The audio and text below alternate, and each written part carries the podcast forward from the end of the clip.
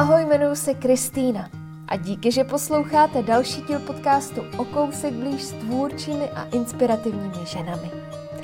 Kde si můžeme být blíž?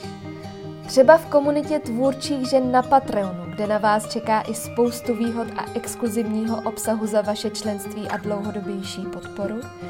Na sociálních sítích nebo si mě můžete pustit i do schránky – k odběru newsletteru se snadno přihlásíte na okousekblíž.cz nebo na Instagramu. Pokud pro vás dlouhodobější podpora ale není to pravý ořechový, podcast můžete podpořit i jednorázově. Všechny potřebné informace najdete na webu okousekblíž.cz v záložce Podporujme se. A která žena si na mě udělala čas tentokrát? Ta dnešní říká, že se jí nejlépe pracuje na zemi přitom ale nedokáže moc posedět. Svým produktům ráda vymýšlí divno jména a na všechno jde tak trochu jinak, tak trochu po svém. Povídáme si třeba o tom, jak má pocit, že dělá všechno na koleni. Proč hledá skulinky, kterými ještě nikdo nešel a snaží se skoro nic nevyhodit? O rozpadnutých úkolech, vystřelení z nuly na sto i zenu v hlavě, když narazí na kopii? Nebo i o tom, jak si vybírá, kdo jí může koukat pod ruce, jak si hrozně těžko nechá něco rozmluvit a jak by doporučila všem, aby na věci, kterým nerozumí, nebyli sami. Tak ať se vám hezky poslouchá rozhovor s Jitkou Čechovou, grafičkou a zakladatelkou Ababu, českých hraček a předtěštěných látek. Jsme otevřeli včera, tak... Máš z toho radost? Jo, hroznou, protože to je takový smutný. Jako my jsme otvírali vlastně, když začal covid, tak jsme to otvírali úplně, když byla ta první vlna, když se to trošku polevilo, ty restrikce. A pak to se hned zavřeli, takže my, my jsme si to vlastně moc neužili nějak jako dlouhodobě, vždycky jenom tak jako chvilku. No, takže jsme z toho takový Dominikou úplně nadšený teďka, že už tam zase chodí lidi, je to takový hrozně divný, protože jsme to tam měli teďka jak totální skladiště, chodil tam mhm. vždycky jenom kurýr. No, tak jsme rádi, že tam vidějí taky nějaký jiný lidi, než jenom my. Tak vám se to podařilo vlastně dát velmi rychle dokupy, viď, ten obchůdek. Hmm. Do březnu jste měli někde otvíračku. Hele, já jsem strašná na čísla, takže uh, já myslím, že my teďka totiž budeme mít první rok, uh-huh. protože na to připravujeme nějakou, jako vymýšlíme, co bychom tak udělali, že jako první rok. Sice teda skoro rok bylo zavřeno, ale uh, budeme dělat nějaký narozeniny a to je teďka právě v květnu, myslím, že 20 takže my jsme nějak 20. otvírali. A v listopadu jsem se tam nastěhovala jako s věcma z toho předchozího Aťasu a no, tak do května jsme to dělali, no, to, to není zase tak krátká doba. Dokážu si představit, že když si otvíráš jako značka nový showroom nebo nový obchod, tak je to velká investice hmm. a dokážu si představit, že čekáš, že se ti vlastně v průběhu těch týdnů, měsíců vrátí. Vy jste měli rok zavřeno. Jak, jak vlastně hrozný to bylo to zvládnout? Hele, já občas si vždycky tak jako zamyslím a řeknu si, že mám šílený štěstí, že já na tom vlastně nejsem závislá. Mm-hmm. My hodně jedeme online a je mi vždycky líto hrozně těch designérů, kde mají třeba oblečení, že si to jako je lepší zkusit a ošahat ty materiály, ale hračku nebo dárek pro někoho si prostě snadno koupíš na e-shopu, to znamená, my, i když jsme měli zavřeno, tak prostě mě se ani ta pandemie nějak zvlášť nedotýkala, mm-hmm. protože jsme víc se zaměřili na online. Vzala jsem si k sobě třeba nějaký lidi na reklamu, kterou jsem do té doby vůbec nedělala a nějak jsme to pokryli tím, no. Takže to, že máme otevřeno, je hezký nice to have tím, že přijde třeba nějaký pán a chce s tím poradit, co má koupit, vůbec nerozumí jako dětem nebo co by měl tak koupit. A je hezký se s těma lidma třeba setkávat, když tam pak přijde paní, že už má doma deset těch produktů a že si jde pro další a že je to hrozně hezký a jestli je tady jitka, takže vylezu ze zadu a je to prostě takový hezká odměna za tu pr- dřinu a práci, ale jakoby finančně nebo nějakým jako to vyděláváním to není pro nás jako důležitý mít nějaký obchod. Možná zatím. Možná teprve hmm. vlastně zjistíte, jestli to bude nějaký game changer. Jo, uvidíme, jak to bude teďka, protože já si myslím, že ty lidi za dobu té pandemie zjistili, že se dá skoro všechno nakoupit online. A vidím to na sobě, jako včera se otevřeli krámy a mě to vlastně moc nezajímá, já stejně všechno nakupuju online a Vlastně, když se zamyslím, tak mi skoro nic nechybí, což je jako hrozný, protože to pak dělá z člověka hrozný asociála, ale nějak jsem si na to zvykla a člověk si zvykne na všechno a myslím si, že to bude mít podobně hodně lidí. Hmm. Takže jako nečekám žádný návaly a plný krám. No. Takže... Jsi ráda asociální? Uh, jo. jsem, protože já jsem takový, jako, i když se to nezdá třeba na tom Instagramu, kdy jako se natáčím svůj obličej, tak já jsem hrozný introvert. Já prostě ani nevyhledávám nějaké jako masy lidí, Uh, máme to s přítelem úplně stejně, takže se v tom ještě tak blbě doplňujeme, že prostě nám nevadí, když jsou prázdné ulice, jako to bylo třeba na začátku. A mm, jako vyžíváme se v tom, no, což je prostě hrozný, ale nevím, prostě mám takovou povahu, mm, vystačím si sama se sebou, no. A je mi dobře doma, ale už to začíná být dlouhý už i já, který je prostě hrozný v tomhle, tak už to začínám pocitovat, už bych šla do nějaký kavárny, jen tak si sednout a dívat se na lidi. A tak no. Takže mě potěšilo včera, když jsem vylezla před krám, tak jak svítilo hrozně sluníčko a bylo teplo, tak to vypadalo, kdyby byl nějaký normální svět, úplně miliony lidí bez respirátorů, každý už na to kašle. A měli jsme otevřený dveře a bylo to úplně super. Takže doufám, že teď budu méně asociální. Chybělo ti teda vlastně vůbec něco? Vypadá to, že pro tebe to vlastně bylo docela jako v pohodě. uh, jo, jako mm, ne, že by mi něco chybělo, ale je to taková depka, že vidím, jak některý lidi jsou prostě v háji, protože mají zavřený kavárny a s hodně lidma se znám a vím, že jako fakt některý to zavřeli a je to, je to jako smutný, no.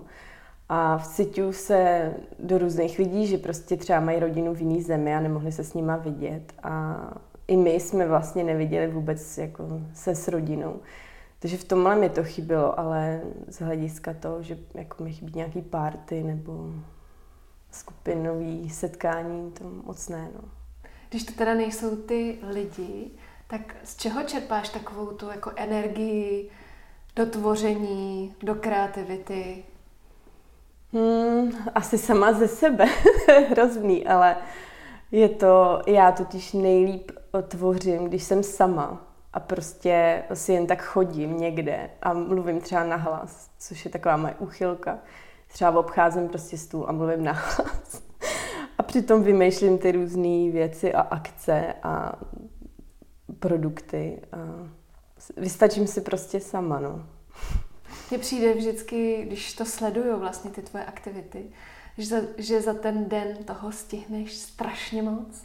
Mm, já už to mám takhle od, eh, nevím, tak od školy, že mi přijde, že jedu tak na 200% víc než ostatní lidi a pak mě rozčiluje, že ty ostatní taky takhle nejedou a je, hro, mm-hmm. je hrozně těžký se mnou třeba výjít, jako v pracovním světě i v tom eh, soukromém, protože to vyžaduju od ostatních a nedokážu pochopit, proč to taky takhle neumějí. A vždycky se musím zastavit a říct si, že prostě eh, jsem nějaký úchyl v tomhle tom a musím jako nějakou zatáhnout za brzdu a trochu zvolnit.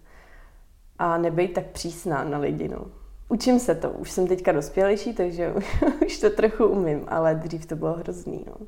Myslíš si, že jsi to tam na té škole naučila? Nebo je to něco, co máš hmm. v sobě? Já vůbec nevím, čím to je. Já jsem se nad tím minule zamýšlela. Um, není to školou, tam prostě to byla umělecká škola, takže po tobě tolik nešlapou, nepotřebuješ jako se učit tisíce stránek, jako je to na jiných oborech. A myslím si, že ta vysoká třeba například byla hodně velká pohoda oproti tomu, co mají jiní lidi. Takže tam si myslím, že jsem to nepochytila. tam si myslím, že jsme se docela flákali. Ale nevím, to je prostě nějak asi ve mně. Já prostě dokážu, jak maj, mají ženský takovou tu vlastnost, že dělají tisíc věcí najednou, tak já to mám úplně stoprocentně.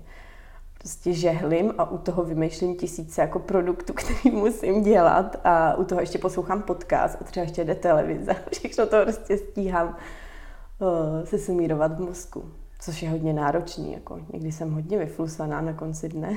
No se říká, že vlastně tohle je totální jako zápřeh pro mozek, hmm. který přepíná strašně rychle mezi těma jednotlivýma aktivitama. Hmm. Já právě musím se i jako hlídat, že třeba když poslouchám podcasty nebo si čtu, tak já strašně utíkám myšlenkama. A mm-hmm. už mhm. jakoby trochu to vnímám furt, ale prostě utíkám někam jinam. Takže já vždycky všechno zavřu a řeknu si, ne, teď se budeš soustředit na tu jednu věc, protože a je to těžké to tomu mozku přikázat, když to dělá automaticky a jako nedá se nějak podvědomě říct, jo, teď se budeš soustředit jenom na tady to mluvený slovo. To je těžký, no. Takže nedokážeš posadit. Jo, jsem hrozně hyperaktivní. Jitko, vítám tě v podcastu O kousek blíž. Mám velkou radost, že si povídáme, že se potkáváme. A já děkuji moc za pozvání. Trvalo to, ale jsem tu. Když teda takhle to na tebe už dopadne a, a potřebuješ si odpočinout, co děláš? Hmm. Právě, že jako občas si sednu na koberec a zase něco vymýšlím, což je prostě hrozný. Um, moc nedokážu odpočívat. Jako my hodně si odpočinu, když prostě je víkend a nemusíme nic, mm-hmm. kdy nejedeme nikam, to třeba bylo hodně v té pandemii, že jsme si odpočinuli konečně, že jsme neměli žádné povinnosti a nic se nezařizovalo, nikam se nejezdilo. A jenom si sednu a prostě jenom tupě koukáme na nějaký seriál a třeba si dám nějaký maraton Pána prstenů a je to pro mě úplně největší relax i když to tomu člověku prostě nic nedá, jako nečtu žádný super knížky, který bych asi měla číst, ale prostě, a taky mám hodně takových těch guilty pleasure, že se koukám mm-hmm. různě na nějaký reality show a divný uh, filmy a u toho si nejvíc asi odpočinu, no. Nebo jdu ven prostě se psama, ten pes, ty psy jsou hrozně dobrá výmluva, proč se jít jako někam procházet, že člověk nevypadá jak blázen, ale může jde jako se psem. No. No to můžu potvrdit, protože mě se často lidi ptají, kde mám toho psa, když chodím, když chodím po, po naší vesnici. No. Takže je to tak. Jak vlastně vypadá ten tvůj den, nebo jak ty si to teda plánuješ? Máš to sepsaný do to listu, kde hmm. dokážeš odhadnout, co teda ten den stihneš? No, mm, Nějaký jako klasický den, prostě nikdy nedokážu odhadnout, co se bude dít, protože nevím, na co budu mít taky náladu, protože ta tvůrčí činnost je strašně závislá na jako rozpoložení člověka, že když se s někým pohádám, nebo mám prostě blbou náladu, nebo mě bolí břicho z nějaký intolerance, kterých mám spoustu, tak nedokážu dělat nic a potřebuji dělat nějakou trapnou práci, takže jdu třeba balit v objednávky, že tam vyšoupnu někoho, kdo to má na starost a dělám něco, abych jako něco dělala, abych měla pocit, že dělám. Neumím si vzít jako nějaký den volna, přitom bych asi měla. A jít domů a jenom se přesně na něco koukat třeba. A, a když mám ten den, tak eh, to pak jde hrozně rychle, no. že toho stihnu strašně moc odbavím úplně miliony e-mailů při tom telefonu s někým a do toho si něco čmárám ještě na stole. A jsem hrozný plánovač. Mám svůj plánovací ten diář, nebo ne diář, to je totiž takové jakoby desky. A píšu si všechno, co mě napadne, tak si píšu do úkolů, které jsou strašně podrobný. Uh, rozpadnutý na úplně nejmenší jako detaily. A třeba když uklízím, tak si taky jako prostě všechno napíšu, co ten den budu dělat, včetně toho, že si půjdu umejt. a to mi funguje, protože já právě jak mi tím mozkem jede úplně tisíce informací, tak potřebuji mít nějaký řád a někde se zastavit a kouknout se, jo, co jsem vlastně dělala, protože já jdu platit nějakou platbu, uvidím někde nějaký banner, prokliknu se tam, zaujíme mě to, hned si řeknu, jo, to by bylo taky dobrý, to bychom mohli taky dělat už nedokončím tu platbu, takže potom prostě si udělám kafe a koupnu se na ten uh, diář a řeknu si, jo, já jsem měla tady to zaplatit vlastně, takže se zase vrátit. Hrozně utíkám od těch věcí, taky nedokážu vůbec udržet pozornost na nějaké věci a no, to je asi moje špatná vlastnost tohle.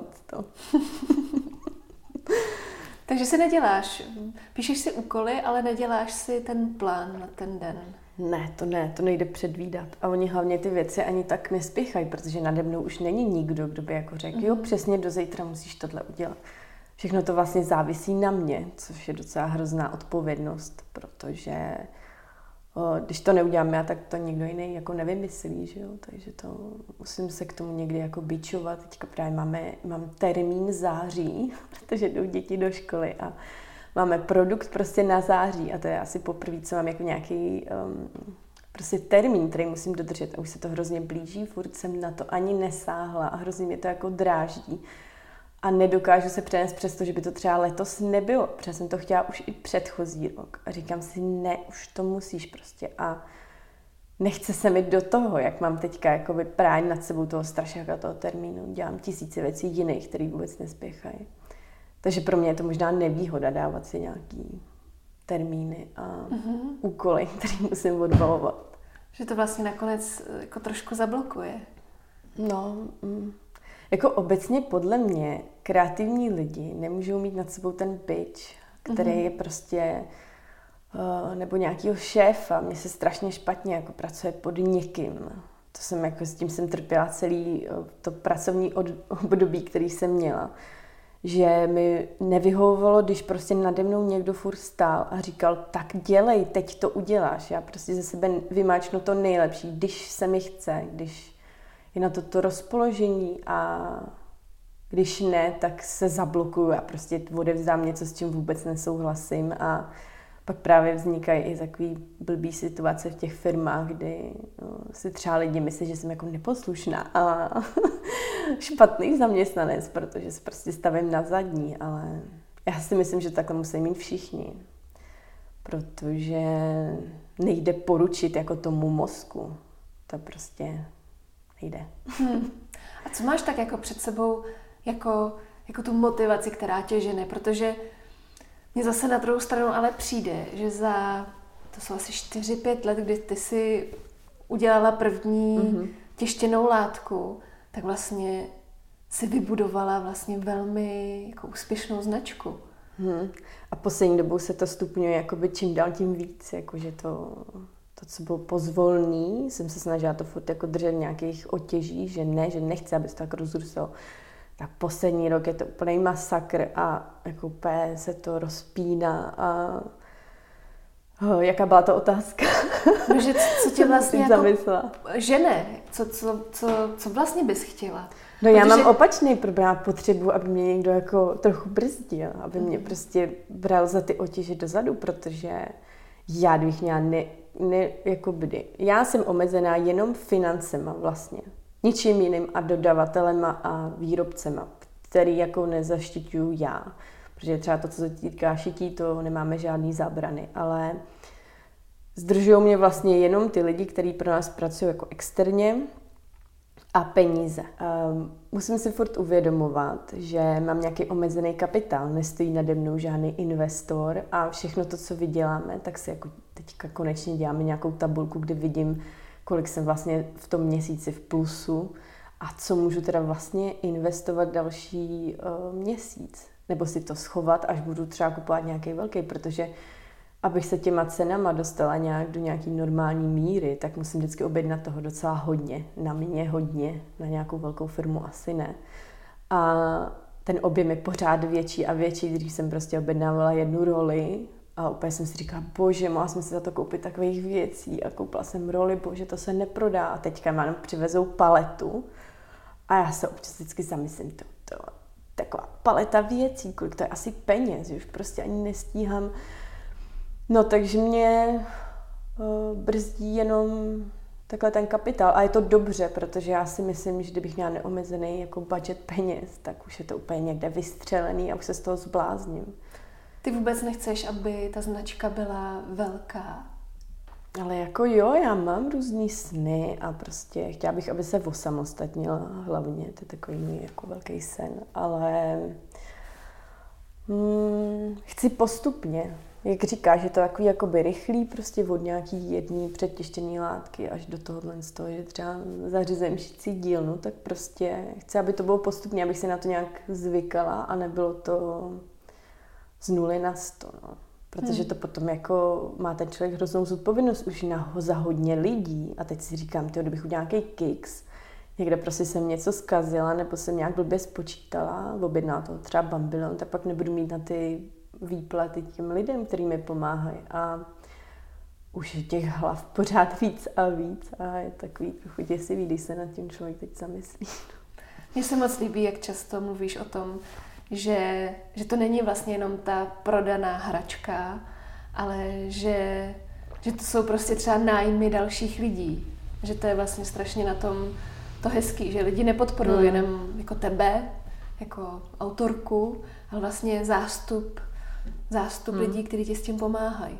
Jako, já bych hrozně chtěla, aby ta osvěta, aby dělala nějakou osvětu tím, že když si koupí tu věc, tak podporují vlastně spoustu jako podnikatelů, kteří se na tom uh, taky jako podíleli a hlavně i ty lidi, kteří to vyrábějí, tak jsou strašně šťastní, že mají tu práci a doufám si říct, že jsem docela dobrý šéf, takový, který nic nechce. Uh, a jsou za to šťastný a mám vždycky hroznou radost, že to funguje už jenom kvůli těm lidem, že vlastně na mě, já bych prostě mohla jít tamhle dělat nějakou zase grafiku znova a přesadlat zpátky. Určitě bych se užívala, určitě bych vymyslela zase něco nového, ale kdybych to prostě schodila, tak vím, kolik jako lidí zatím stojí a jaká by to byla škoda, no, že těm lidem se budu práci a že by to všechno vním več. Hmm. Já vím, že pro tebe je hodně důležitý, aby ty lidi dostali dobře zaplaceno. Že vlastně nedělají za půl darma, ale že i ta švadlenka prostě má férový peníze. Hmm. Jo, je to pro mě hodně důležitý, protože i já sama jsem jako občas nebyla vůbec ohodnocena tak na takovou práci, kterou jsem dělala. Vlastně po každý. protože jsem zase takový něuma, který si vůbec neumí říct za svoji práci peníze. No, takže jsem ráda, že jsem to přestala dělat, protože bych na tom asi zkrachla za chvilku. Ale teďka konečně mám tu moc, že můžu říct, kolik ta věc bude stát a můžu tam zohlednit úplně všechno, co to do té věci patří, ale je taky těžký vychovávat tu, um, ty lidi, kteří to nakupují, ty zákaznice, aby prostě věděli, co zatím stojí, takže se snažím to tlačit všude, i když teďka v dnešní době se to jako vomílá hodně, že to je ruční práce a z obnovitelných zdrojů a tak, ale je dobře, že si to ty lidi uvědomují, že to není zadarmo, že se to prostě nevy, robilo někde v Číně a já jsem to sem jenom dovezla a dala si na to marži, že prostě to od začátku, že jsou to hodiny a hodiny práce, hlavně toho vyvíjení, kdy já prostě s tou švadlenou testujeme různé ty věci, pak to jde ještě na ty atesty, to je kapitola sama pro sebe, ale jsou to hodiny práce, které jsou v té hračce nezohledněné, protože já vlastně svoji práci ani těm pří, ty přípravy, ty hodiny tam vůbec nejsou zohledněny. Tam je prostě zohledněná jenom ta práce na tom finálním produktu a ten materiál. To, že tomu dělám reklamu, že to fotíme, prostě celý víkend, to už vůbec se tam nedá dát, protože by ta hračka musela stát prostě pět tisíc, aby to všechno v tom bylo. No. Myslíš, že by to fakt nešlo? Ne, nešlo. To už by bylo... Hm nekonkurenceschopný, taky musím stát, když chci dělat nějaký biznis nohama na zemi. Už teďka dostávám někdy políčky, že to je moc drahý, takže... Ale zase jsme za celý ty roky vůbec nezdražovali, takže furt jako nastavila jsem to na začátku a i když ty materiály jsou rok od roku dražší, tak to pořád chci držet. A uvidíme, no. Teďka je právě i vtipný, že možná tím trochu vychovávám i ty ostatní značky, že už se nebojí si za to říct takový peníze, protože mě hrozně bolí, když jsme třeba dělali nějakou tu akci pro ty ostatní značky, jsme dělali minulý rok na podzim, a oni nám posílali svoje jako ceníky. A já jsem říkala, ty, jak dlouho to pletete tady ten košík, že to prostě stojí tak málo, když to je úplně strašný tak to zvedneme a stejně se to hrozně prodávalo. To znamená, že těm lidem aspoň dávám na, na vědomí, že hele, můžeš si za to říct fakt tolik, kolik uh, to stojí. Jako. Nemáš trošku pocit, že seš takovým jako vzorem vlastně pro ty malé značky? No, zase takhle si jako nechci fandit nebo nechci se jako takhle nějakam stavit na nějaký pědestal, ale já se snažím o to edukovat ty lidi a proto jsem třeba eh, dělala i ty konzultace. Uh, abych těm lidem řekla, že co si o tom myslím já jako zákazník, protože je strašně těžký uh, získat nějaký názor od třeba rodiny, protože ty vám vždycky budou říkat, jo, to je moc pěkný, hrozně pěkný, nechápu, proč si to neprodává. Ale já, jelikož jsem strašně upřímná, tak řeknu, ne, je to prostě hrozně přeplácený, uh, musíte to předělat tak, aby to podlehlo nějakým teďka trendům. Já vím, že je to hrozný, ale když paní dělá keramiku a pořád jede 20 let stejný vzor, tak je jasný, že se teďka jakoby zastínějí ty keramici, co jsou mladí a mají nějaký jako prostě vhled, nebo lezou na Pinterest a vidějí, co teď hmm, frčí. Hmm. Takže pak nemá vůbec jako konkurenční o, o, výhodu, nebo jak bych to řekla. Hmm. Proto ty sdílíš hodně svoje know-how. Vlastně se vůbec jako, já kolikrát, když čtu nějaký článek u tebe na blogu, protože ty o tom dost často píšeš na tyhle témata, tak vlastně ty tam kolikrát vystřelíš i jméno, pomalu telefon vlastně svého dodavatele a vlastně dáváš to tam absolutně dobrovolně, přitom spoustu lidí si tyhle ty věci extrémně střeží. Proto ty to děláš.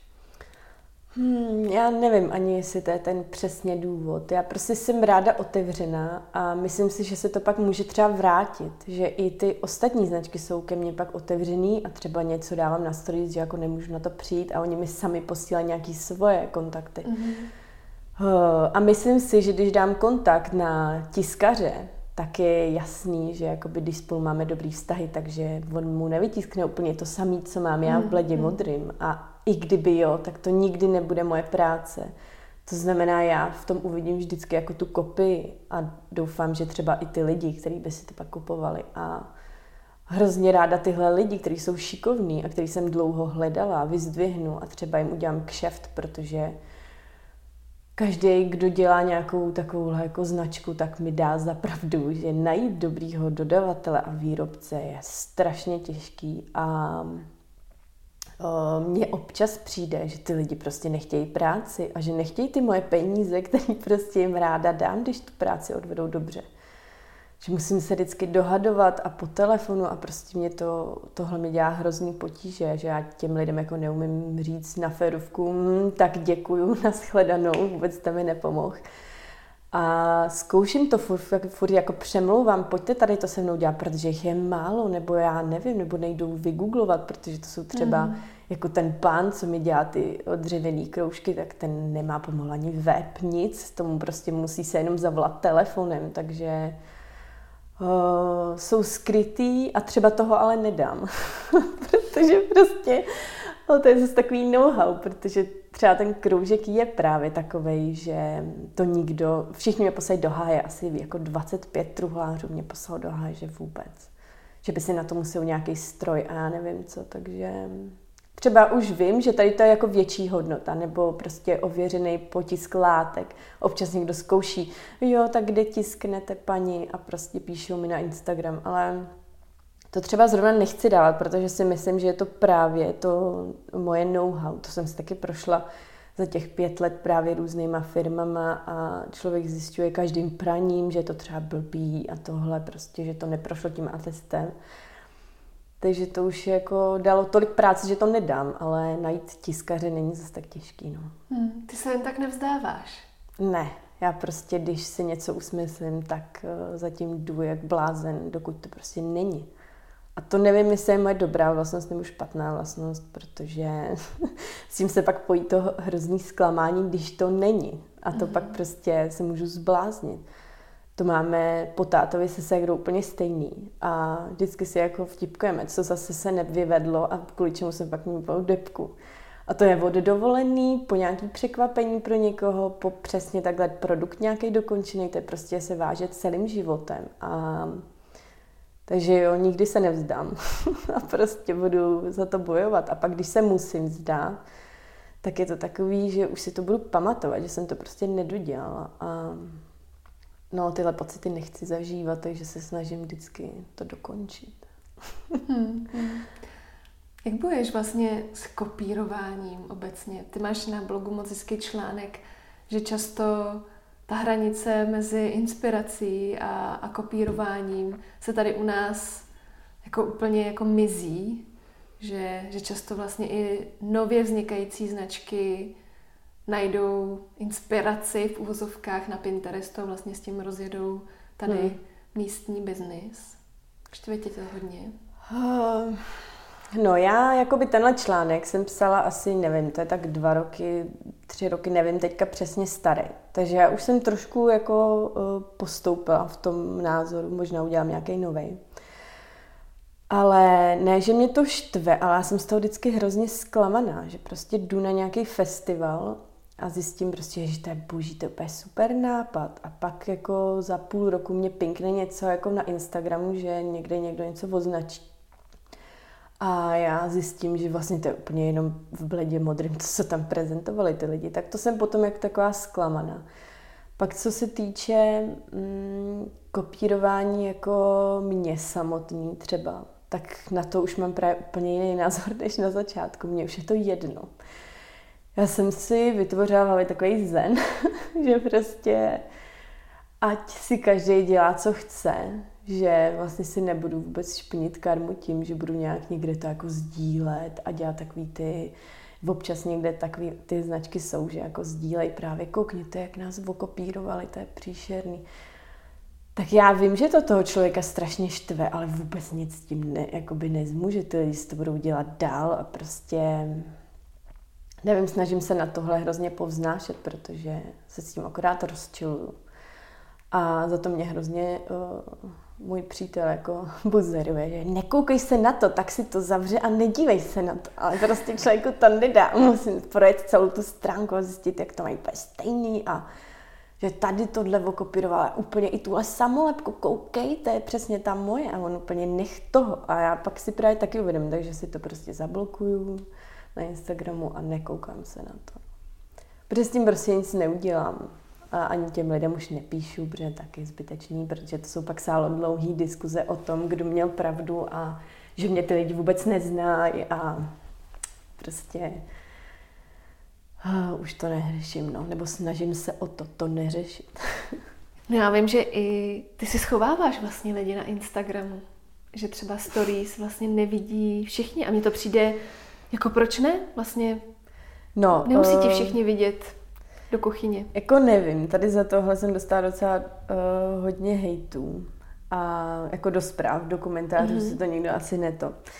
Ale já nevím, je to prostě, já to beru tak, že je to moje, můj takový deníček, že já si tam prostě dávám, jak něco vynal, jak ne vynalezáme, ale vyvíjíme, jaký jsou ty vzorky, jaký tam je balení, jak dělám něco na zahradě. A prostě nepotřebuji, aby to viděli lidi, kteří mě třeba za prvý nesnášejí a vím to, nebo lidi, kteří čekají na každý můj krok a kde si co prostě řeknu omylem třeba a hned to rychle udělají, než já s tím prostě vylezu tak jsem se tak jako nějak naštvala a nikomu jsem to neříkala a já jsem měla už skrytých fakt hrozně moc lidí a profilů. I, že je nechci sledovat já, že jo.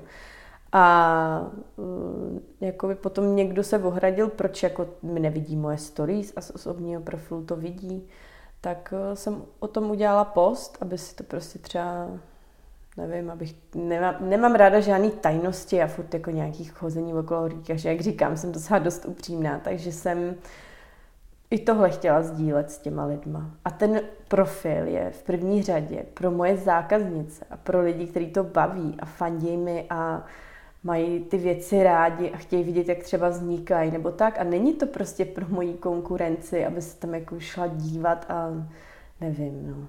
Takže jsem si to tak, možná to přehodnotím a třeba to zase odkryju, nevím. Prostě uvidím, bylo to takový moje chvilkový, chvilkový záchvat, že to potřebuji sdělit, no. Takže. Hmm. Mám pocit, že co se týče třeba propagace, že ty velmi dobře umíš vlastně prodat to, co děláte, co děláš. Je to něco, co jsi třeba odnesla z agentury, ve které jsi kdysi dávno pracovala? Hmm. Já si myslím, že aby člověk dělal dobře to, co jako dělá, tak ho to musí bavit a naplňovat. Že kdyby mě to nebavilo a tlačila jsem se do toho, tak to nedělám dobře a radši to předám někomu dalšímu, protože je spousta šikovných lidí jako na marketing a vědí, jak prodat nějaké věci. Ale já to nikomu dávat nechci, protože je to to, co mě momentálně baví úplně nejvíc. A v té agentuře uh, to si úplně nemyslím. Já, já vlastně nevím, kde jsem se to jako nějak pochytila, nebo tak, protože tam já jsem ty věci neprodávala, že jo? Já jsem je pomáhala udělat tak, aby se dobře těm marketákům pak prezentovali. A to, že to pak dělali třeba i blbě, nebo to úplně celý předělali, bylo tak hrozně frustrující, že kvůli tomu je, to byl jeden z důvodů, kdy jsem i odešla, protože já jsem si to nějak vyňuněla, už jsem si úplně představila, udělala jsem k tomu i návrhy, jak se to bude pak prezentovat, jaký k tomu budou doprovodné věci. A ty lidi to schodili ze stolu, udělali to podle sebe. A pak vlastně takový paskvil, co z toho vždycky vznikl, z toho mýho prvotního nápadu, že jsem se na to už nevydržela koukat. Takže teďka je právě dobrý, že co si vymyslím, to si pak udělám sama, odprezentuju si to a tak to i je. Nevím, jestli to dělám dobře, prostě to nechám posoudit nějaký lidi, kteří se tím třeba živí jako profesionálně, ale mně stačí, že mě to baví. Takže se nad tím víceméně jako nepřemýšlíš, děláš to přirozeně, jak tě to vlastně napadne ten den, vezmeš rychle ten telefon do ruky, hned to natočíš. Je to hrozný, ale jo, no. Já prostě si nedělám žádný plány. Jako letos, letos poprvé, a to je jako po těch pěti letech, máme vytištěný kalendář, kde máme všechny ty moje nápady z minulého roku, protože to trvá strašně dlouho ta, ten vývoj těch produktů. Takže mám nahromadě produkty na štítkách a Dominika prostě vzala termíny, kdy asi to bude. A teď se podle toho nějak tak orientujeme a to je fakt poprvé letos kdy řekneme, jo, hele, tenhle měsíc teda vyjde tohle a tohle, tak co je pro to potřeba udělat? Teď musíme tady a objednat obaly a naplánovat jako nějaký jakoby výkopnutí toho produktu. To už zní jako nějaký velký firmě, kde se prostě prezentují nějaký nový uh, auta nebo já nevím co, ale už je to potřeba, protože já jsem pak schopná všechno jako odhalit najednou, pak půl roku nebude nic a takhle je to hezky naplánovaný a aspoň vím, co mě čeká. Sice na rohu toho kalendáře je asi dalších šest věcí, které nemáme kam zařadit a který nevím teda, kdy budou, ale aspoň bude mít na příští rok prostě zásobárnu, kdybych nebyla uh, OK a prostě nic nevymyslela, no, což jako moc nehrozí, ale jsem ráda, že to máme teďka už konečně podchycený a nějak neplánovaný. Hmm. Já jsem tě slyšela mluvit o tom, že když třeba odejdeš na dovolenou a ta tvoje aktivita na těch sociálních sítích automaticky trošičku klesne, takže vlastně na těch prodejích je to hned znát. Hmm. Není to takový ten, nemáš trošku pocit, že vlastně jako to musíš dělat furt? Jo, máma, je to takový prokletí toho Instagramu, no. Já nevím, eh, jestli s tím ty taky nemáš zkušenost. Prostě podle mě každý, kdo dělá propagaci na Instagramu a je to jako hlavní marketingový kanál, tak ty algoritmy tam fungují tak hrozně přísně, že jakmile tam člověk prostě eh, nic nedá týden, tak se mu spadnou všechny dosahy a najednou ten příspěvek vidí prostě strašně málo lidí. A je to taky taky frustrující, že si, ten, že si prostě nemůžu o to odpočinout. A taky jsem to zkusila, jakože na dovolený jsem si prostě nechala fakt vypnutý, odinstalovala jsem si to, protože já si sama neporučím, že tam nepůjdu. Takže jsem si to musela násilím odinstalovat a bylo to znát. Jakoby ten týden se prodávalo mnohem méně, protože jsme tehdy nedělali žádnou jinou reklamu. Teď si myslím, že třeba kdybych to udělala znova, a už mám uh, aspoň za sebou nějaký lidi, kteří se trochu starají o reklamu, tak uh, by ty prodeje třeba nešly tak razantně dolů. Ale ten Instagram tomu hodně pomáhá, protože já to vidím. Mě právě baví ty čísla a všechno koukat se, jestli se teda ten den prodávaly ty věci, co jsem právě zrovna ukazovala, jak třeba vznikají, nebo prostě ukážu o tom nějaký ten příběh, nebo nějakou tu látku prostě odprezentuju tak hned vidím, že se ten den jakoby zvedly prodeje té dané věci. A o to víc mě to pak baví to dělat, že kdyby se nedělo pak nic potom mým žvatlání na stories, tak eh, bych to asi nedělala. No. Zkusila bych nějakou jinou cestu. V tomhle máme jako teďka hroznou výhodu, ty tvůrci, že je to vlastně takový zadarmo a stačí jenom čas. Může se člověk prezentovat s čímkoliv, kdykoliv. Hmm, hmm. Ty hodně ukazuješ i samou sebe, že, že vlastně často tam vystupuješ jako, jako ty, často vlastně máš na sebe namířený telefon a mluvíš k lidem. Musela jsi na tohle třeba zvyknout? Hmm. Jako k tomuhle mě právě nakoply uh, nějaký ne influencerky, Ale já jsem eh, dřív, když jsem ještě dělala úplně eh, ten Instagram ze začátku, já jsem to na začátku vůbec neměla, jsem měla jenom Facebook a tu skupinu, když jsem začínala dělat značku. A na tom Instagramu mě nakopli k tomu, že jakoby můžu tam mluvit holky, které neměly moc sledovatelů, že měly třeba jenom 100 sledujících a prostě natáčel jak vařej a mě to vlastně bavilo a říkala jsem si, tak když to prostě můžou dělat i jiní lidi než influenceři, tak to zkusím taky a uvidím, jaký na to bude prostě ohlas. Z začátku to bylo dost hrozný, musela jsem se to naučit, taky všechny stories skoro přetáčím, protože to jsou miliony přeřeků a každý si myslí, že je to jako hned, že si prostě natočím v obličej. Ale je to taky nějaká cesta a musela jsem se k tomu vypracovat. A já na těch konzultacích těm značkám vždycky říkám, že se k tomu musí zkusit odhodlat, protože to té značce strašně pomůže. Protože je tam hned vidět ten lidský uh, prostě kontakt a ty lidi vidějí toho autora a že to právě není zadarmo ty věci a že nějak vznikají. A pak třeba, když si od nich koupí tu věc, tak si váží každý té blbosti, kterou já třeba na stories ukážu, to mi, hodně lidí mi to píše do zpráv, že pak když si prolížejí prostě ten produkt, tak hned vidějí ty detaily, které jsem ukazovala na stories a že je to fakt hezký.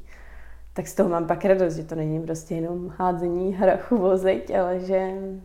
To můžu potvrdit, protože když jsem třeba viděla, proč, proč látky balíte do pytlíčku od pečiva, nebo když eh, dokážete vlastně zpracovat eh, ten, ten materiál na krabičku, na ještě dalších x věcí, jako různý kolečka a, a tak, to, to asi nemůžeme tady úplně takhle popsat, to se musí jít teď všichni podívat k tobě na stories, kde ty to vysvětluješ. Ale že vlastně mi přijde, že přesně tam jako se dá hezky ukázat to, to tvoje přemýšlení, protože mám pocit, že ty fakt máš jako ty věci dotažený a, a dokážeš vlastně to tak nějak jako tak dobře vymyslet, že ty, že vlastně nic nezbývá. Já mám jako dost vlastně pocit z tvý značky, že ta ekologie je tam jako hodně, hodně znatelná. Hmm, my jakoby nevyhodíme skoro nic. Já nesnáším, když něco přijde v. To znamená, že já nevím, jak to dělají velké značky třeba s kazovými produktama, ale my využijeme fakt úplně všechno. I když je přesto šlic přes tu látku, i když je trochu natrhnutá, tak všechno dáváme třeba do té výprodeje.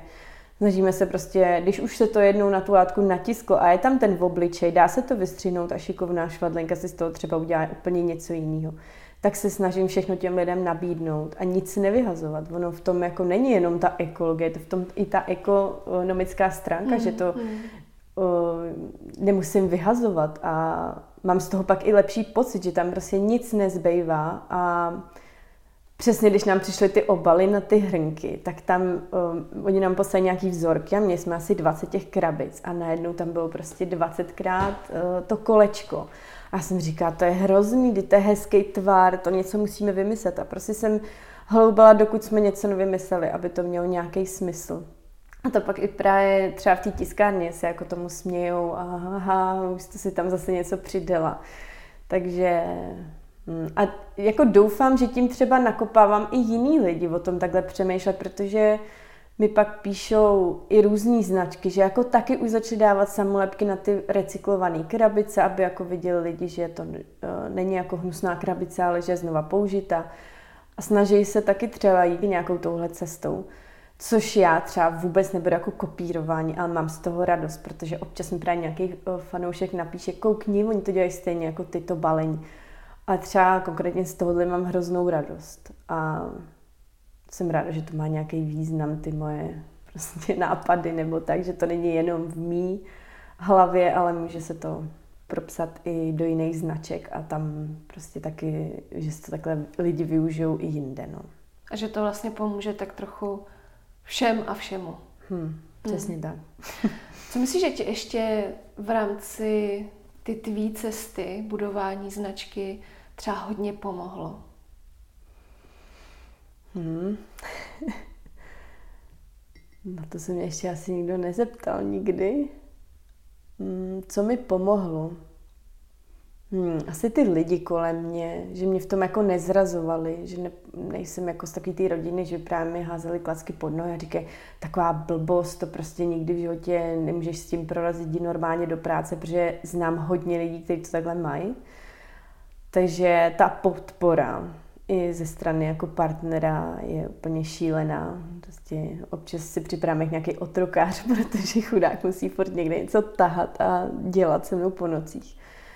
A, a ty lidi, kolik, který kolem sebe nabaluju, mi přijde, že mi taky hodně pomáhají, že se snažím hledat lidi do týmu, který v to taky věřej a mají taky takovýhle jako prostě blázní trochu myšlení a chtějí dělat něco jinak. A třeba o, ta moje hlavní švadlena Pavla, to je naprosto nejlepší o, jakoby pomoc, protože já bych bez ní vůbec nic nedokončila, protože moje já nevím, jestli jsi to někde četla, ale já jako, jsem si postavila biznis na něčem, co vůbec neumím. A to je jako šití, který jsem prostě se naučila nějak sama podle YouTubeových videí. Doteď jsem v tom naprostý zoufalec. A to, že mám za sebou člověka, který to za mě domyslí a neschodí ze stolu moje nereální šílenosti, tak to pomůže hodně. A to bych asi doporučila všem, aby na věci, kterým nerozumějí, nebyli sami, protože to vidím u hodně značek, že si sami jako splácají třeba logo, sami si zkoušejí splácat fotky a prostě pokud to v tom člověku není, tak o to má dát ruce pryč a nějakým způsobem jako ušetřit na někoho dalšího. A vím, že se to fakt vyplatí. No ono to šití nejenom, že je řemeslo, ale vlastně je i dost rutinní práce a mám pocit, že to je něco, co by tě vlastně taky tak trošku zabíjelo. Jo, přesně, no. Já když ušiju jednu věc, tak už se mi po druhý do ní vůbec nechce. Já jsem dělala na Vánoce, když jsem se jako do toho šití hodně um, zamilovala tehdy, tak jsem pak všem na Vánoce dělala takový kosmetický taštičky. A když už jsem dělala jako asi šestou, tak prostě já jsem myslela, že už se z toho zblázním. A pak už u dvacátý už jsem myslela, že ten stroj rozmlátím a už nechci šít. Takže já si nedovedu představit, jak jako v té výrobě ty holky dokážou šít toho plišáka, který ho stejný šijeme těch ty čtyři roky.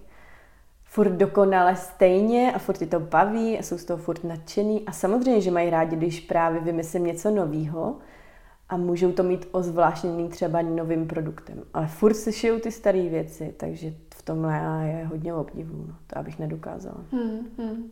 Já vím o tobě, že, nebo přijde mi, že jsi taková i dost poctivá, že hm já vím, že spoustu dalších tvůrců, který vyrábí věci pro děti, tak často tomu říkají dekorace, protože nemají ty důležité testy, které vlastně potřebuješ mít, aby to byla ta, ta hračka.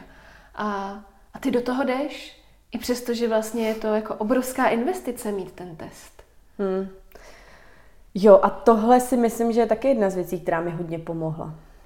To je, na tu jsem vlastně zapomněla. To, že má člověk jako um, to, že má člověk tyhle věci podchycený a legislativně v pořádku, ho posune taky úplně někam jinam. Ty obchody kamenný si nemůžou dovolit mít tam věci, které nejsou hračka, pokud vypadá jako hračka. Nedostala bych vůbec ty velkoobchodní zakázky prostě na míru, třeba od různých značek, který chtěli něco speciálního jenom pro ně, protože by se taky netroufli na to, že jim pak na to přijde kontrola. Takže to, že jsem se rozhodla zainvestovat a v té době jsem jako neměla vůbec moc peněz uh, do toho testu, tak to beru jako velký milník jako v té mojí značce a jsem za to ráda, že jsem se toho nezlekla, protože přijde, že hodně lidí to právě vzdá na, tam, na, tom, na, na tom Prahu toho, aby to bylo jako, mm, aby to bylo legislativně v pořádku. A myslím si, že je to škoda, ale určitě jako nenabádám lidi, kteří si vůbec neověřili, jestli se ta věc bude prodávat, aby dali někde 50 tisíc za testování jedné hračky, protože to je zase takový dost riskantní. Hmm, hmm. Tohle jsou věci, které vlastně jsou to velké rozhodnutí vůbec. Jak teda jít, kam jít, kudy, jakou cestou. Rozhoduješ si to všechno sama, nebo máš třeba kolem sebe partu lidí, se kterými to řešíš a, a radíš se? Hmm, jako snažím se, ale já mám taky takovou blbou vlastnost, že když si něco vymyslím, tak si to pak hrozně těžko nechám rozmluvit. A ty názory ostatních si mm, těžko beru k sobě, což uh, je blbý, protože ty lidi to třeba se mnou myslejí dobře, ale třeba mi rozmluvají právě ne, to je drahý, to prostě to ne, to se nebude prodávat, musí si to víc spočítat. A já vím, že to prostě bude třeba dobrý a věřím tomu a chci to aspoň zkusit, jenže teďka už v téhle době si něco zkusit znamená prostě vlejt někam hrozně peněz. A musím už ty kroky zvažovat, takže jako samozřejmě, že to probírám, no prostě zase můj přítel je takový větší realista, já jsem magor, takže ten mi jako drží ty otěži, že to ne, to je hrozná investice, ještě počkáme. No, ale stejně jakoby počkáme, ale za čas si to stejně chci udělat, takže jo, eh, potřeba bych, aby jako občas si říkám, jestli bych třeba neměla se přizvat člověka, který vyrozumí číslům a udělal by nějaký jako finanční plán, to vůbec nevím, nikdy jsem to nedělala, poprvé tenhle rok si děláme tabulku nějakých výdajů, jo, takže um, dělám to všechno intuitivně, hrozně. takže všechno na koleni od začátku až do konce. Jsem zvědavá, kdy už se to překloní v nějaký jako business oficiální. Pořád nemáš pocit, že to je oficiální biznis? Já nevím, no právě v téhle stránce moc ne, no. Protože si myslím, že eh, v oficiálním biznisu se přece lidi sejdou a řeknou si, jestli zainvestují eh, čtvrt peněz na účtu do nějaký věci, u kterých se třeba neudělá rešerše, jestli je na tom trhu ještě místo pro tuhle věc a tak. Což já taky nedělám. Já prostě všechno dělám intuitivně. No. Zatím to vychází, takže jsem zvědavá, kdy si natluču nos. Hmm. Mně přijde, že jsi vybrala i moc hezký prostředí vlastně na to, jak ty jsi nastavená, protože u těch dětských hraček tam jako ta fantazie a vlastně jakýkoliv nápad, tam ty hranice jsou fakt jako obrovsky široký. Jo, to je právě to, proč asi jsem se jako zabředla v takovémhle prostředí protože v té agentuře přesně bylo vždycky ne, Jitko, to je moc barevný, to už je moc, to nevezmou, udělej něco víc střízlivého a takhle. A tady člověk není omezený ničím. Vlastně čím víc je to barevný, eh, čím je to rostomilejší a to, tak eh, je to lepší pro ty děti. A spíš musím krotit to, aby to právě nebylo moc eh, jako aby to nebylo moc přeplácaný, protože já mám ráda minimalistické věci a to v tom dětském světě moc není. To prostě teprve poslední dobou je to takový trendy, tady ten Nordic style a tak, ale když jdeš do normálního obchodáku, já vždycky, jako já si chodím třeba za inspirací právě, že se koukám, jak jsou obaly udělané, ty profesionální, jak bych to třeba mohla taky posunout, jak jsou ty věci na to přišpendené, takže jako chodím po těch krámech a to je hrozný, to je prostě pro mě aspoň osobně jsou některé ty věci fakt nevkusné a nevím, jestli toto dítě jako potřebuje mít kolem sebe a jestli by nebylo lepší ho rovnou od začátku jako nějak směřovat k nějakému lepšímu vkusu. A, ale zase naopak vím z praxe, že nejlíp fungují ty příšerné krámy uh, vyrobený v Číně, který blikají, svítějí takže třeba až budu já mít své dítě, tak se k tomu taky uchýlím, protože třeba ne, vůbec si těch mých hraček nebude všímat. Takže se mi to dobře mluví, ale uvidíme. No. Hmm. Musíš někdy jako trošku ustoupit z nějakých svých představ a, a děláš ty věci spíš jako pro ty zákaznice? Hmm, to, hmm, to úplně ne, podle mě. Bo teď, když se jako na tom takhle spatra zamýšlím. Já to dělám hlavně, um, aby to bylo funkční, ta věc. To znamená, že uh, všichni mi píšou, jo, přidělejte tam víc jako těch uh, nějakých sarapatiček a štítků, že to jako mají děti hrozně rádi. Jenže já štítky nesnáším, já, takže se na tu cestu nechci vydat a furt si chci držet nějaký svůj styl a když to pak třeba nějaký dítě nezaujme, tak uh, jako je to smutný, ale tak třeba nějaký jiný dítě to zaujme něčím jiným, že se s tím hezky spí a nemusí eh, to šustit eh, na tisíce místech hrát a podobně. Takže, ale ty zákaznice taky poslouchám, děláme právě občas ty soutěže různý a výzvy eh, kreativní. a ptám se u těch hodně postů, se ptám, jako jaký zvíře by se jim líbilo a co dalšího by chtěli různě v aketách. Takže já si dělám jako hodně rešerše ale pak ten finální produkt si, abych zatím stála já, aby to nebylo jako úplně ovlivněný někým jiným, protože to tak má třeba být. No. Takže třeba lenochod uh, bude mít uh, barvu takovou, jakou chceš ty, anebo nebo prostě slevíš z toho, že uh, tvé, tvé zákaznice si vybrali jinou barvu? Jo, tady to bylo právě jedno z naražení, no. Ale o, já jsem tam ani nechtěla dávat. A právě měla jsem ty tři a o, rozposlala jsem ty barvy prostě po svých jakoby lidech, kterým jako vždycky posílám, jak se vám to líbí, nebo i v tom týmu jsme to prostě probírali. A všichni řekli, že chtějí tu žlutou prostě barvu, že je taková zajímavá a to. A pak ta ageta dopadla úplně jinak.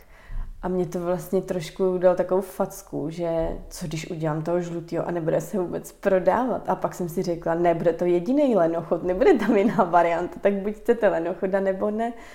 A ten hnědej je prostě všude a já právě nemám ráda, když bych opakovala furt ty stejné vzorce, co už jsou v nabídce a snažím se u všech těch svých produktů vždycky trochu vystoupit z toho davu a udělat něco trochu jinak, ať už obalem nebo tím designem a, nebo funkčností, že tam třeba přidám něco nového, co tam ostatní nemají. Takže jsem i u tohohle prostě přemýšlím takhle. No. No, nebo se to třeba jmenuje úplně jinak a vyhledávače pak s tím mají problém určitě. jo, jo, to určitě miluje pán na reklamu tady tohle, ale Taky se snažím právě už teďka každý nový produkt pojmenovat nějakým divno jménem, aby právě to, to nezapadalo do úplně té super obrovské nabídky, protože trh pro děti je strašně obrovský rybník a je těžký se v něm prosadit. A tím, že budu dělat to, co mají v ostatní, tak prostě vždycky budu sedět někde uprostřed s těma ostatníma a nikdy si mě nikdo nevšimne, protože a to říkám všem těm značkám, že když budete klonovat to ostatní, tak hmm. prostě to bude svět, všichni budou kupovat to samý. Hmm. No mám pocit, že poslední roky to neuvěřitelně vyrostlo. Tady vlastně trh nebo lokální značky pro, pro děti. Hmm, protože je to asi, um, snadno se to dělá, ty věci si myslím, že je to dobrý odvětví a je tam taky velká uh, tržní skupina maminek a říká se, že to, co dopřejeme svým dětem, nedopřejeme ani sobě. Takže ještě psům, teda Češi jsou hodně vyhraněný na, na mazlíčky. Ale psy a děti jsou, myslím, že je taková oblíbená kategorie no, pro podnikatele. Tím, pár, tím neříkám, že jsem si to vybrala podle toho, protože jsem vůbec neměla šajna o ničem, ale teď, když do toho zabřehám a prostě kontrolu tu, ne kontrolu, Eh, prohledávám tu konkurenci a různě si dělám rešerše, tak vidím, že je to obrovský trh. No. Hmm, hmm. A je těžký se tam prosadit, když začínáte s nějakou malou jako značkou. No. Ty sama o sobě říkáš, že jsi ten kreativní prvek ve tvý značce, že se ani vlastně netlačíš do těch dalších poloh, protože ti nejsou prostě příjemný. Jak vlastně tvoříš? Když třeba tvoříš novou, nový motiv, novou, novou hračku, eh, kdy se ti eh, dělá grafika, protože ty vlastně jsi vystudovaná grafička a, a ta tvoje značka je na tom hodně postavená, že to jsou vlastně všechno tvoje grafické věci, tak kdy se ti tvoří úplně nejlíp? Hmm, jak jsem říkala na začátku, tak když jsem sama. Já právě třeba Teďka zjišťuju, že když máme kancelář, kam chodí jako zákazníci, ještě tam se balej objednávky, je tam hrozný šrum, furt zvoní telefon, tak já prostě neudělám nic. To znamená, když potřebuji něco dotáhnout a poslat do tisku, tak zůstanu třeba doma, nejlíp jsem pracuje na zemi, a nebo ve stoji a chodím. Takže to jsou prostě takové moje uh, kreativní procesy a pak ze mě padají ty věci. A nebo to je prostě úplně bezmyšlenkovitě, když dělám věci, který, u kterých nemusím přemýšlet. To je prostě reju něco v zahradě, nebo jedu autobusem, mm-hmm. koukám z okna a třeba mám vybitý telefon, takže se nemůžu vůbec dívat na nějaký sociální sítě. Tak začnu hrozně vymýšlet, jede mi ta hlava úplně šíleně. A pak třeba vystoupím z toho autobusu a tak eh, potichu si nahlas říkám, co jsem to vymyslela, protože já, já nevím, čím to je, já prostě musím mluvit nahlas, když něco vymýšlím, abych se utvrdila v tom, jestli to bude dobrý. To znamená, že třeba ty stories, jak natáčím a mluvím si sama do telefonu, což připadá hodně lidem jako nepřirozený a proto to nedělají, tak pro mě je to prostě běžná praxe si sama se sebou povídat. A pak si prostě nahlas říkám, mm, tak to by bylo prostě dobrý, to bychom mohli taky zkusit udělat. Pak přijdu do kanclu, načmárám to rychle na papír a odložím to, protože většinou na té věci nepracuji, jako že bych to začala hnedka přenášet do počítače. Potřebuji to chvilku uležet, udělám nějakou administrativu a pak jdu právě třeba domů a začnu to vymýšlet pořádně. Udělám si rešerši trhu kouknu se, jak to dělají ostatní, protože nesnážím právě něco zase dělat úplně stejně, takže si nehledám tu inspiraci proto, abych mohla udělat něco podobného, mm-hmm. ale proto, aby to nebylo stejný a snažím se vždycky najít nějakou jinou skulinku, kudy někdo nešel, ale pak třeba narazím právě na to, že, to, že tím nešel, protože to nejde vyrobit. to je další jako taková vždycky facka od těch dodavatelů, že ne, to nejde, to se dá dělat jenom ve dvou barvách. No a já prostě v jednom rozhovoru jsem řekla, že nesnáším slovo nejde. A e, můj partner mi to pořád předazuje vždycky, když řeknu, ta nejde vytáhnout z lednice. Ty přece nesnáší slovo nejde, ale fakt mě to definuje.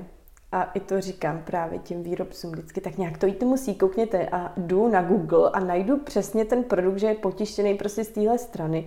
Řeknu, tak jak to udělali? Tak to nějak zkuste, to, někdo už to vyrobil, tak to prostě jde. Někdy to ten obrázek nenajdu a musím to teda jako nějak eh, je zkusit přesvědčit, protože většina těch firm taky nechce jít do toho rizika, že zkazejí tisíce jako věcí než, nebo materiálu, než na to přijdou. A mám ráda ty lidi, co do toho jdou hmm. se mnou. Mně přijde, jak tady takhle vedle mě sedíš a vyprávíš, že jsi toho úplně plná, že tím fakt totálně žiješ. Máš někdy takový ten pocit, že vlastně ti úplně zmizel jiný život vedle, vedle toho? Jo, je to, to říká hodně autorů, že je to prostě jak nějaký dítě, který se nedá jen tak někam dát a prostě třeba prodat. To je pro mě totální sci-fi. A jsem toho plná a já si myslím, že to tak má být, že ta práce, to je prostě úplný sen dělat práci, která je jako naplňuje toho člověka a je to vlastně koníček, což je hrozný kliše, ale je to tak. Já mám kolem sebe spoustu lidí, kteří právě dělají jako práci, která je vůbec nebaví a dělají to jenom pro ty peníze. A já bych to dělala i zadarmo. A to je jako znak toho. Mě kdyby jako někdo zaplatil eh, teďka nějakou rentu do konce života, tak já budu klidně pomáhat prostě značkám, dělat jim nějaký vizuály, eh, zkoušet je jako nakopávat úplně zadarmo a bavilo by mě to. Ale no. Co myslíš, že byla pro tebe vlastně ta úplně nejdůležitější zkušenost za ty roky, která tě hodně posunula? Nejdůležitější zkušenost? Hmm. No, jsem hodně naivní a důvěřivá a občas právě se mi to vymstí, že uh, prostě někomu věřím, všechno mu vykecám, jak co kde děláme a pak mi ten člověk obejde a udělá si to sám, což už se mi taky několikrát stalo. Takže už se snažím být teďka víc jako taková uzavřenější, co se týče úplně vykdákání všeho, co prostě znám a mám. Ale tyhle věci se podle mě dít musí, protože tě formujou a připraví tě na nějakou další takovouhle situaci. A to je stejný i ve vztahu. Já prostě nelituju jediného mýho špatného vztahu, protože vždycky mě posunul někam dál. A taky moje moto je, že všechno špatně je pro něco dobrý. A to je i ten prostě vyhazov z nějaký práce, co se mi stalo, protože mě posunul z do jiný práce a díky tomu teď dělám a babu a všechno No, takže mě jako formují a posouvají prostě ty fuck upy, si myslím. Učím se na nich, abych je příště neudělala. Tak jak se vám povídání s Jitkou líbilo? Pokračování si můžete poslechnout na Patreonu. Jitka mi tam vypráví třeba o tom, jak už nebude dělat věci, na které nestačí, jakou má zkušenost s crowdfundingovou kampaní, jak se jí podařilo odprostit se od toho být ňouma a proč je v začátcích podnikání podle ní nejlepší nemít moc peněz. Jak se vám rozhovor líbil, mi dejte vědět třeba na Instagramu nebo poštou na buďmezavináč.okousekblíž.cz. A také mě potěší, když budete podcast ve vaší oblíbené aplikaci odebírat a na iTunes mi necháte krátké hodnocení. Pokud byste chtěli Jitku pozdravit, podpořit nebo je něco hezkého povědět, najdete ji na ababu.cz nebo pod ababu třeba i na Facebooku a Instagramu. A zastavte se i na adrese okousekblíž.cz. Kromě tvůrčích žen tu najdete i spoustu příležitostí, jak se podpořit. Osobně se potkat nebo se něčemu novému přiučit. Na závěr moc děkuji všem partnerům a patronkám, jež podcastu fandí a svými příspěvky mi umožňují se mu věnovat.